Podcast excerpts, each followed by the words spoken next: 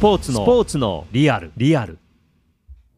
赤のドットがあってで桜が描かれてて富士山が後ろに描かれてるっていうヘルメットだったよね英国のなんかこうプログラム的にはリオが終わったのは男子にしか強化の資金がいかないと。そうなんですね。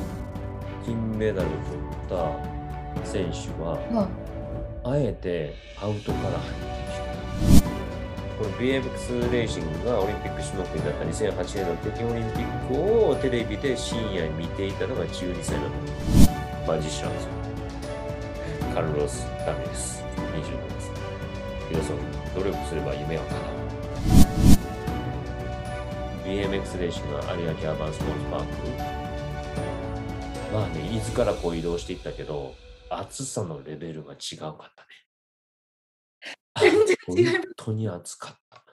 まあ、伊豆も暑かったけども、言っても伊豆の暑さと有明の暑さは全然違うかったわ。マウンテンバイクの日ってちょっと曇ってませんでした？まあ、雲もあったりとか、台風に伴う低気圧かな、あの時は。あの、雨が降るかもなんて言ってたけど、女子の時は、えー競技中は降らなかったけども、競技の直前も降ったりとか、前日の夜からこう降り続けて、結構コースは、えー女子のレースの時は荒れてたかな。うん。うん。っまあでも、ていう状況。で、有明は本当に暑かった。36度、8度ぐらいあった時ですかね。いや、まあね、本当尋常じゃない。ええうん。いや、で、そんな中でやっぱアスリートたちがパフォーマンスをするって本当すごいことやなって思ったわ。照り返しの暑さもそうやし、もう僕らはまあ言ったら BMX レーシングの場合はフィニッシュエリアの横にある3階建ての、うんまあ、タワーみたいな一番上からモニター、そして、えまあ、生で見ながら、こう、しプラス各データを見ながら、で、そのマウンテンバイクで一緒やったマックスと BMX レーシングも一緒やったんでね。だからまたこのコンビかみたいな感じで。じゃあもう息はぴったりですね。まあまあまあ、ある意味ね、ある意味息はぴったりやったんかどうかは分からんけども。まあ、かで、えーかまあ、競技によって会場の雰囲気が違うかどうかっていうところで言うと、やっぱり BMX レーシングは無無観客はい。やったので、まあ、それは大きな違いはあるよね。なんかこう、会場してからお客さんが入ってきて、少しずつこう温めていくみたいな。マウンテンバイクの会場では、あー日本側で、ゆえーこう派遣された DJ、オーバーヘッドチャンピオンっていうのがフルネームだけど、おばあちゃんっていう 彼がいて、はい。が、あの、ベニープロデューサーから指示で大体こう音楽もかけて、こう、じわじわっとこう盛り上げていくっていう感じ。BMX レーシングの場合は、その、いつ会場したのかっていう、その会場っていう時間もないわけよね、ある意味。うんお客さん入りますよという、この会場っていう時間も特にないし、こう、スーッとこうフェードインしていくみたいな。まあ、唯一こう会場したのかなっていう雰囲気が感じられるのは、スタンドに各国のチーム関係者が、こうちょっとこう入ってきて、まあ応援じゃないけども、サポートする。まあ国旗を掲げるうん関係者もいたりとか、はい。うん、してたので、まあ、それがなんとなく、あ、あのーまあ、選手にとってもそれは少しは、あのね、やっぱり無観客でスタンド誰もいないところでパフォーマンスするよりも少しはこうちょっと盛り上がるのかなっていう雰囲気があったけどもね。まあそうですよね。うん。いや、で、えー BMX レーシングの、まあ、振り返り、はい。女子のね、榊原さやさん。はい。オーストラリアの代表として出場してんねんけども、基本的には日本生まれで、日本で BMX 始めて、っていう選手でテストイベント優勝してて、ええそうなの。で、準決勝で敗退するねんけども、はい。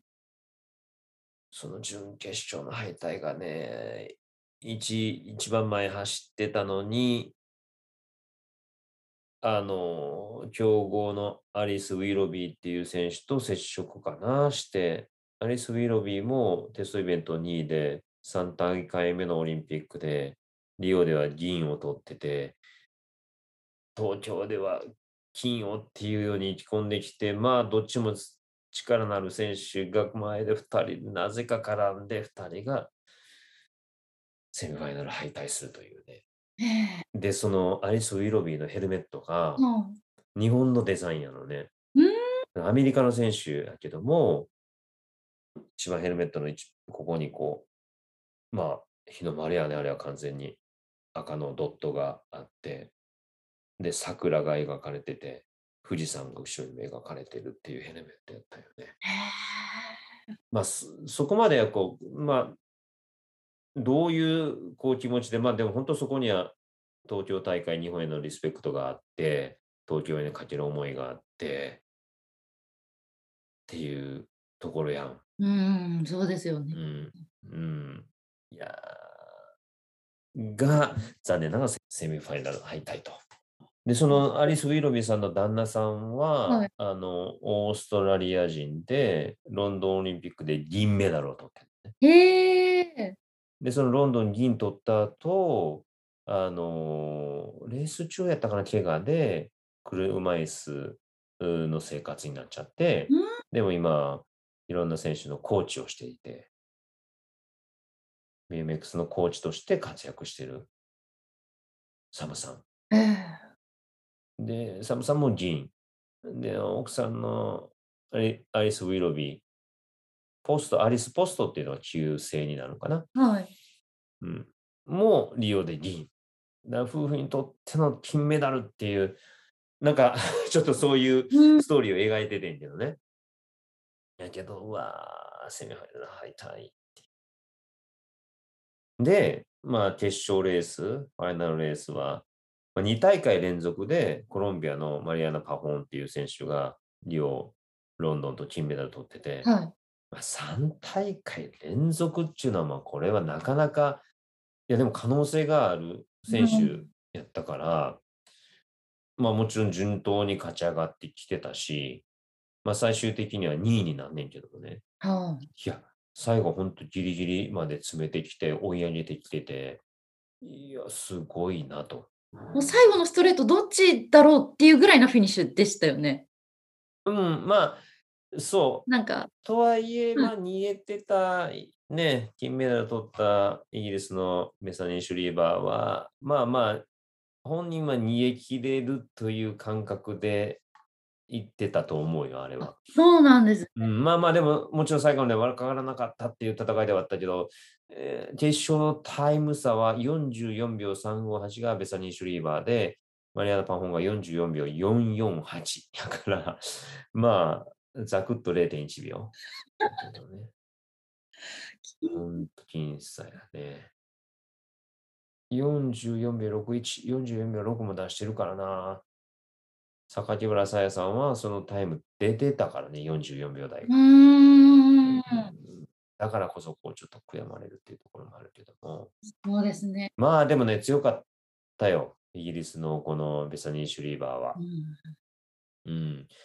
まあ、直近今季のワールドカップ5位とかに入ってたけども、まあ、22歳で若くて、まあ、確かに2017年のワールドうーんチャンピオンシップ世界選手権のジュニアでタイトル取ってて、ジュニアの世界チャンピオンには2017年にはなってる選手。で、そこからこうエリートになってきたところで、まあ、そこまでこうトップに絡んでくるっていう選手ではなかったけども、この東京大会がおそらく彼女にとってもいい感じのこのピークやったよね。強かったもん。うんこの、うん、準々決勝3回こうお同じメンバーでレースをして、そのうん順位ポイントによってこうセミファイナル進出が決まっていくんだけど、全部1位やったし、ええまあ本当安定した速さを見せてたというか、結構最近記事で、イギリスが国としてもオリンピックでメダルを取るために力を入れてたみたいなのを見た。うんうん。ああ、そう。そういうところもあるんですかね。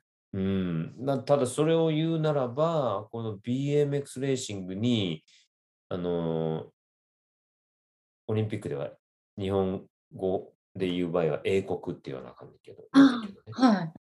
英国のなんかこう、プログラム的には、リオが終わった後は男子にしか強化の資金がいかないと。っそうなんですか。ていうふうな判断をされて、まあ、いわゆるクラウドファンディングで、なんとかこう自分のおトレーニングの環境を整えて、強くなって、で、ヤコニが、まあ、あのまあ、国内、イギリス国内のサッ競技団体が、あ、これじゃいけないということで少し見直してくれたっていうストーリーもある。へえ。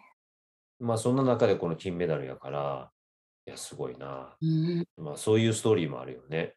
そういう環境の中で頑張って結果を出したっていう。ね。でね、あの日本の畠山紗恵さん、はい。惜しかった。うーん。うん、あの直近のワールドカップで3位に入ってたりとか、はい。このワールドカップで3位表彰台っていうのは日本人もちろん初のことやし、はい。ねまあ、実力実力的にで22歳で、まあ、それこそベソニー・シュリーバーと同世代でいけるんじゃないか、ファイナル残ってくれるんじゃないかっていう、うん。うん、思いがあったけども、準々決勝、まあ、第一コーナーで落車、残念ながらっていう結果やってね。BMX のあの、レーシングのうん。そのスタートとか予選のその組み合わせって何決められるんですか？基本的にこう、まず今回のフォーマットでいくと、準々決勝の場合は、えーその事前直前のおランキング、UCI のおワールドランキングによって、えーまあ、組み合わせはおそらくドローかな。組み合わせはドローで決まります。で、その中でゲートを選ぶってすごく重要で、1番から8番まであって、はい。スタートゲートだって左側から1番、今回でいうイン側はうん。1番、アウト側が8番で、はい。こう自分の好きなとこを取る取る権利がある。はい。ランキング上位者が。で、一発目はそれで、その2レース目からは、その直近のレースのタイムはの早いもん順に選べる。ええ。だからこそ、その準決勝で前の2人が重なってしまったっていうのは、決勝でいいゲートを取るために、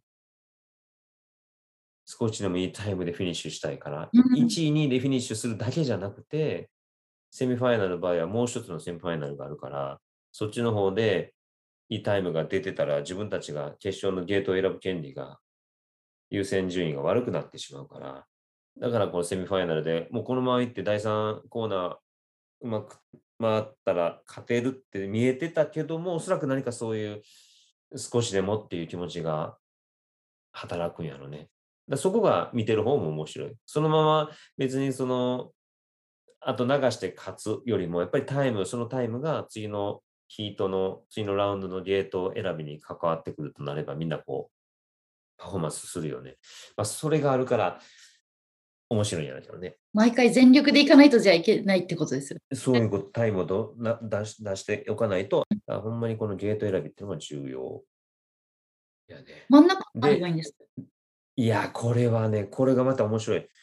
それいい質問やと思うねんけど、今、インガーがおそらく走る距離的には一番短くて済むっていうのは大体わかるやん。こうアウトからこう行くよりも。うんうんだけども、男子で金メダル取った選手はうん。、はあえてアウトから入ってきてたのよい。へえ。ね。これはちょっと本人にあったしっかりと聞いてみたいねんけど、それはあえてなのか、自分が1番の権利があった時も8番を選んでたのよね。だそれは相当足に自信があって、うんアウトからこういいラインがあったのか、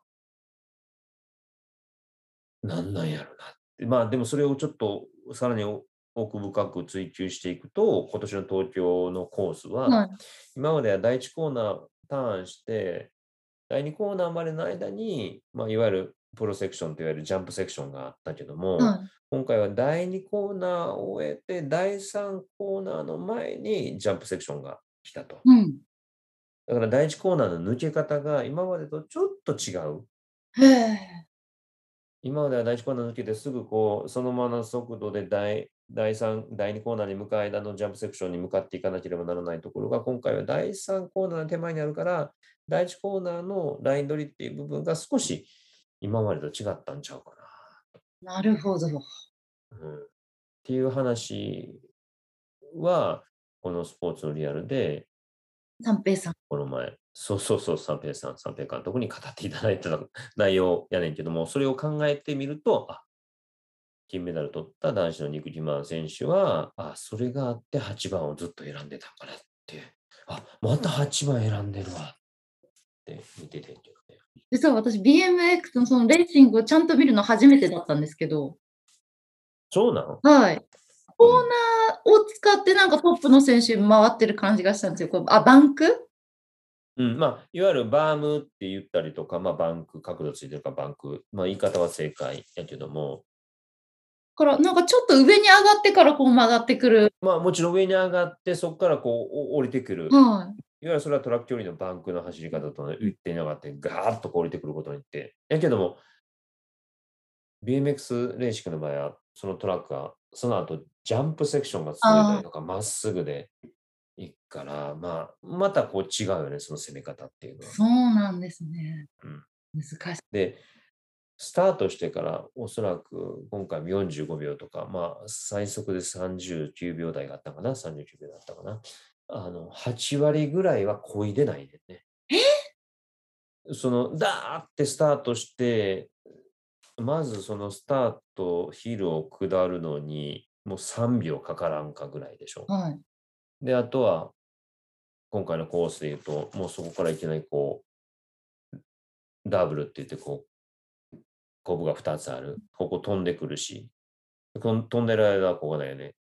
で、バックサイド合わせて着って、で、そこから2、3個にしてまた飛んで。だから、このコース、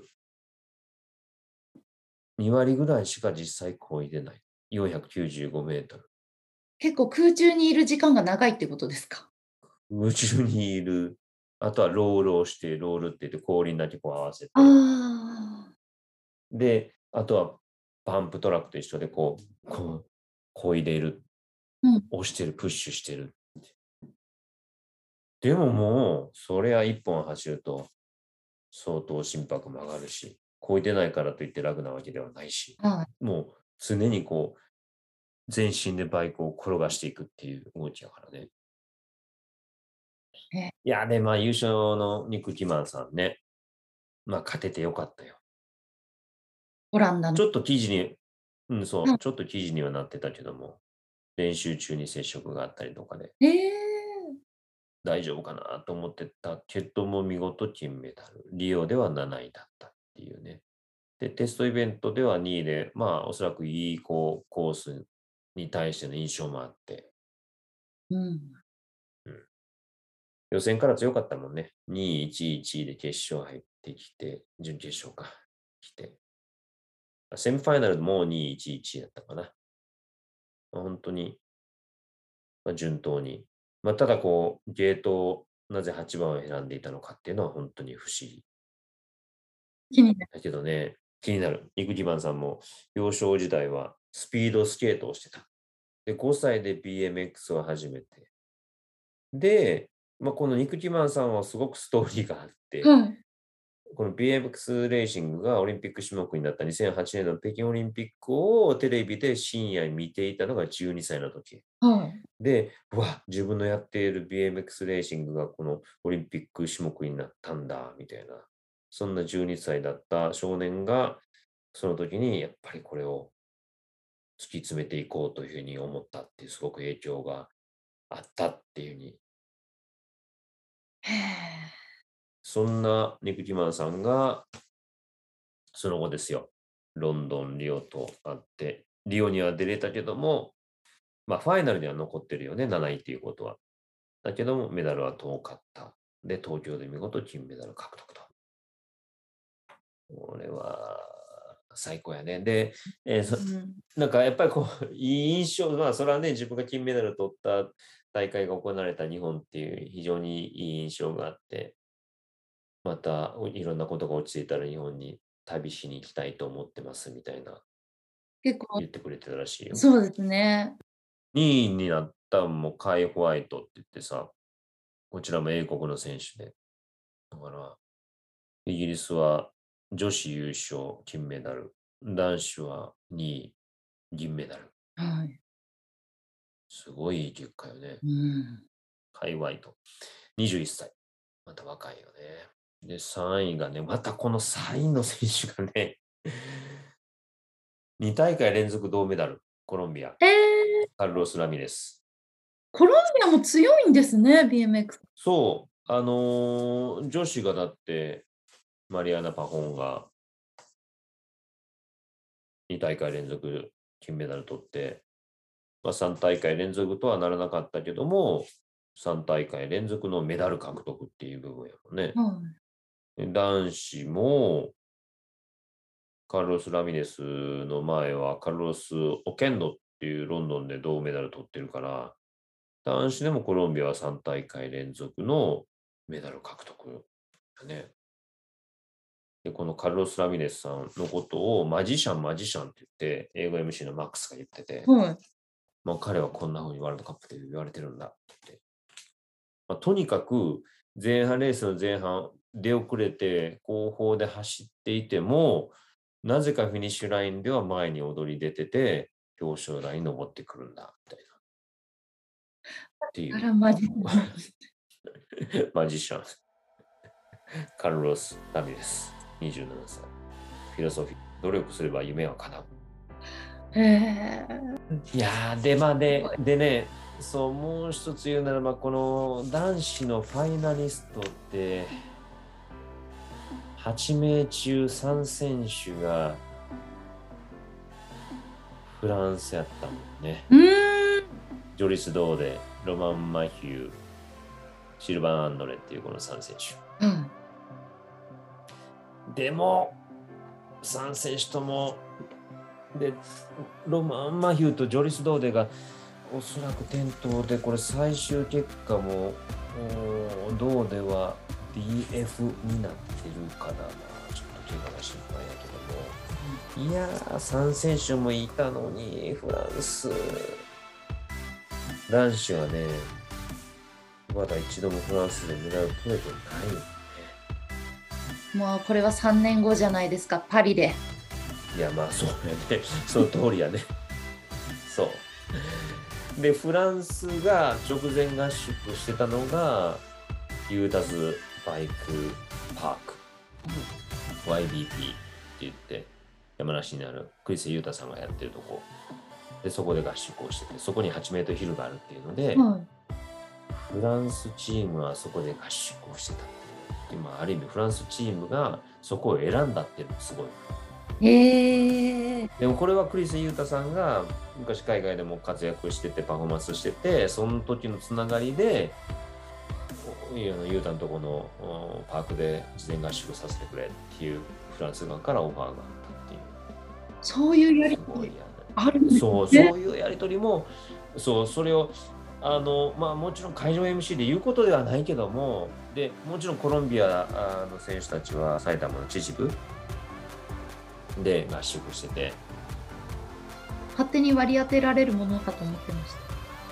いや、そうやね、そういう種目もあるのかもしれないけどね、まあ、本当に種目によってこうやって練習、まあ、トラックが必要、BMX トラック、BMX コースが必要やし、やっぱりこの8メートルスタートヒルっていうのが、オリンピック種目になったところ、2008年からやっぱりスタートのその高さ、スタートヒルの高さっていうのもあの規定えーされたというところから、やっぱりそこが重要になってくるんでね。まだオリンピック種目になって4回目だね。まあ、で、男子の長迫選手も、こう、ファイナルに残ってくる力はあるけども、やっぱりこのオリンピックっていうところで、ねえ、準々決勝で大会やったけども、いいパフォーマンスはしてはったからね。いやー、まあそんな BMX でしたけどね。はい。